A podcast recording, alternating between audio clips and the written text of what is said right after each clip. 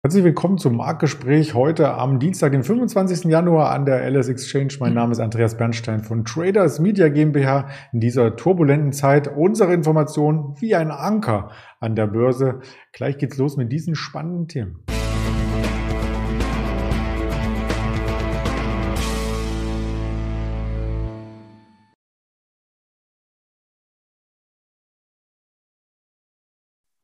Das Ganze haben wir natürlich mit einer Präsentation vorbereitet. Die Themen sehen Sie hier schon einmal auf der Titelfolie. Den DAX nach dem Rutsch von gestern wollen wir uns jetzt aktuell anschauen. Eine Nvidia, eine Airbnb und auch die American Lithium steht auf dem Programm und aus dem deutschen Bereich die Vata und die Morphosis. Da haben wir länger nicht hingeschaut.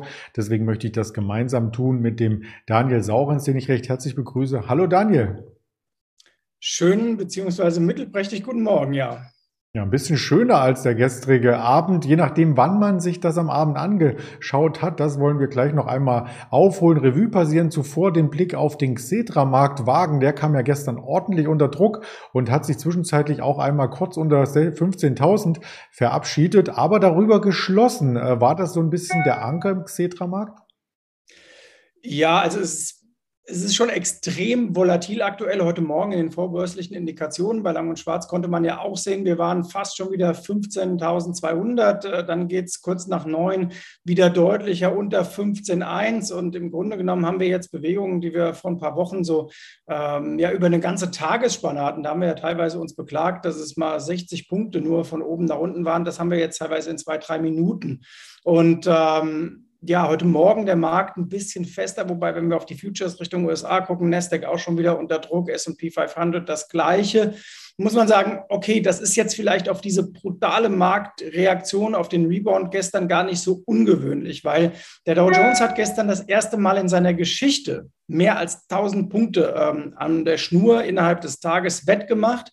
Das war schon wirklich ein Ansatz und eine Ansage vor allen Dingen. Und ähm, ja, auch bei der Nasdaq war das ja schon äh, beeindruckend, was da drin war. Man hatte drauf gewartet, muss man äh, sagen. Es war schon, schon ein bisschen mit, mit Ansage, aber trotzdem ist dann immer die Frage, kommt es dann am siebten Tag, am sechsten Tag? Ähm, wann ist es denn soweit? Das weiß man nicht. Man weiß aber, dass die Volatilität hier in die Höhe gesprungen ist. Ich habe den VDAX mal als Vertreter mitgebracht und der hat tatsächlich das Niveau, was wir Ende November, Anfang Dezember, wo wir ja schon mal zur 15.000 hingerannt sind, gebrochen. Genau, wir sind drüber gelaufen und das Erstaunliche in den letzten Tagen war ja sogar, dass der VDAX ein gutes Stück unterhalb des VEX äh, notierte. Und das haben wir auch gestern gesehen. Der VEX war ja bis auf ein paar Zehntel, äh, fehlten da nicht mehr viel, bis zur 40er Marke. Und die 40 ist nun wirklich also ein Level, wo du sagst, ähm, das ist jetzt nicht mehr Angst, sondern das ist pure Panik. Und gestern wurde ja auch zeitweise geschmissen, wie in purer Panik. Wir haben uns auch mal ein paar Indikatoren angeguckt. Also die, das Put-Call-Ratio ist auf einem Stand, äh, das erinnert bald an März 2020. Das war wirklich gestern Kapitulation auf äh, manchen Ebenen. Dann sehr interessant der Abstand zum 125-Tage-Durchschnitt beim S&P 500. Extrem negativ, obwohl obwohl der in den letzten zwölf Monaten ja immer positiv oder maximal an der Linie dran war. Also da sind wir auch knallhart durchgerauscht. Und am letzten Freitag wiederum war das Optionsvolumen äh, in den USA so hoch wie nie zuvor. Und ich habe gestern auch mich ein bisschen im Zertifikat- und Derivatemarkt umgehört. Es waren unglaubliche Tickets, riesengroße Umsatzzahlen. Es wurden auch kurioserweise Putz gekauft ähm, was ein bisschen absurd ist, wenn du guckst, wo die Volatilität ist. Also Putz kauft man ja normalerweise, wir wissen das aus unserem Video, ähm, wenn die Vola niedrig ist, weil dann sind die Putz günstig. Aber viele waren gestern so verzweifelt, dass sie in den schon sehr stark fallenden Markt nochmal reingeschortet haben über Put-Optionsscheine. Und äh, ja, all das sind schon Indikationen, dass du auf der kurzen Ebene zumindest einen Sell-off hast. Ähm, jetzt kommt diese Woche aber ja was anderes dazu. Morgen, ihr werdet es auch mit Sicherheit begleiten, die US-Notenbank, äh, die ja dran ist und dann noch die Quartalzahlen Microsoft und Apple. Also wir haben in dieser Woche einfach so viele Unsicherheitsfaktoren. Russland nehmen wir noch nebenher und die Ukraine. Ähm, das spiegelt sich alle in diesen Wohlers wieder. Ja, wir haben gestern auch keinen einzigen DAX-Wert im Plus gehabt. Auf die DAX-Werte aus ersten Reihe wollen wir aber gar nicht eingehen, sondern erst einmal, ja, den Nachthandel hattest du schon erwähnt, auf die Tech-Schwergewichte und äh, wir möchten nicht wieder über Netflix sprechen, sondern über Nvidia. Die Chipbranche könnte ja eigentlich dann bei nachgebenden Kursen besonders attraktiv sein, da man weiß, in den nächsten Jahren werden weiterhin viele Chips gebraucht, oder? Ähm, das ist sehr äh, attraktiv und vor allem die Infineon kann man sich ja in Deutschland auch angucken, auch deutlich in die Korrektur gerannt. Also bei diesen großen Qualitätsaktien, äh, die von diesem Nachfrageboom profitiert haben, sehen wir jetzt auch deutliche äh, Korrekturen. Übrigens, was die Netflix angesprochen, ähm, kleiner Nebenhinweis, gestern Intraday war die exakt 50 Prozent vom Top weg, 150 Milliarden off. Also da sieht man auch mal, wie stark dieser Abwärtsdruck ist und jetzt nicht irgendwie in der dritten Reihe bei den Teladocs, sondern auch bei der 1, ja, im Grunde ist ja Netflix eigentlich 1A-Reihe und auch bei Nvidia sieht es ähnlich aus.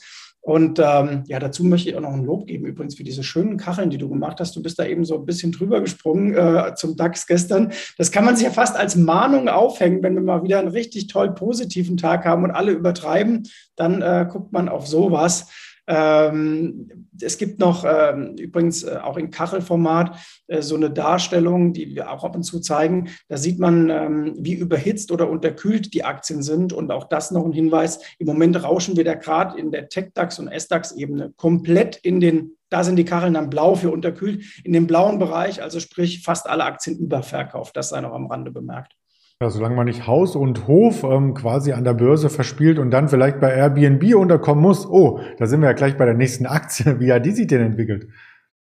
Äh, ja, erstaunlicherweise auch nicht so besonders dolle. Ähm, jetzt könnte man sagen, da wirken ja zwei Kräfte gegeneinander. Auf der einen Seite ähm, Airbnb natürlich ein Profiteur der nächsten Monate und hoffentlich Jahre, wenn wir über die Nach-Corona-Zeit reden und eine Wiederaufnahme der internationalen Reisetätigkeit und im Grunde einem neuen Boom, denn da gibt es sehr viel nachzuholen. Auf der anderen Seite haben wir das Thema Zinsen, das auch gerade diese Kategorie von Aktien ja wirkt. Naja, und als drittes kommt eben dazu, es ist ein Tech-Wert und da wird einfach im Moment äh, geschmissen, was das Zeug hält. Und es ist jetzt auch kein kleiner Tech-Wert. Also die Airbnb wurde da in Mitleidenschaft äh, gezogen und da konnte sich im Grunde in den letzten Tagen auch keiner groß äh, gegen stemmen. Positiv natürlich, man sieht es in deinem Chartbild, sie hat jetzt kein neues Tief markiert. Und Stichwort Tief, auch das noch als Zusatzinfo. Ähm, wir hatten auch äh, einen neuen Rekord an 52 Wochentiefs gestern an der Nasdaq und auch das waren Rekordlevels bezogen auf März 2020 und auf 2008. Also wir sind da auf ähnlichen Levels. Ähm, auch das wiederum ein Indikator, dass es gestern an der Nasdaq wenigstens bis, ja, sagen wir mal 17, 18 Uhr deutscher Zeit ein Ausverkauf war, ein richtiger Panik-Sell-Off. Und äh, jetzt gucken wir mal, wie die Märkte äh, da weitermachen. Und mhm. noch eine Info, war übrigens der schlechteste Januar an der Nasdaq. Ähm, das kommt auch noch dazu. Also Rekorde an allen Seiten, nicht nur positiv, sondern auch mal negative. Im Dezember hatten wir ja noch positive Rekorde mit Allzeithochs. Also so schnell ändert sich hier ähm, der Wind und den Wind wollen wir aber auch nicht rausnehmen bei der Betrachtung von Europa. Heute kommt noch der IFO-Index, also alles ganz, ganz spannend. Zwei Werte hast du mitgebracht. Zum einen Warta haben wir lange nicht besprochen. Was ist denn aus dem Unternehmen geworden?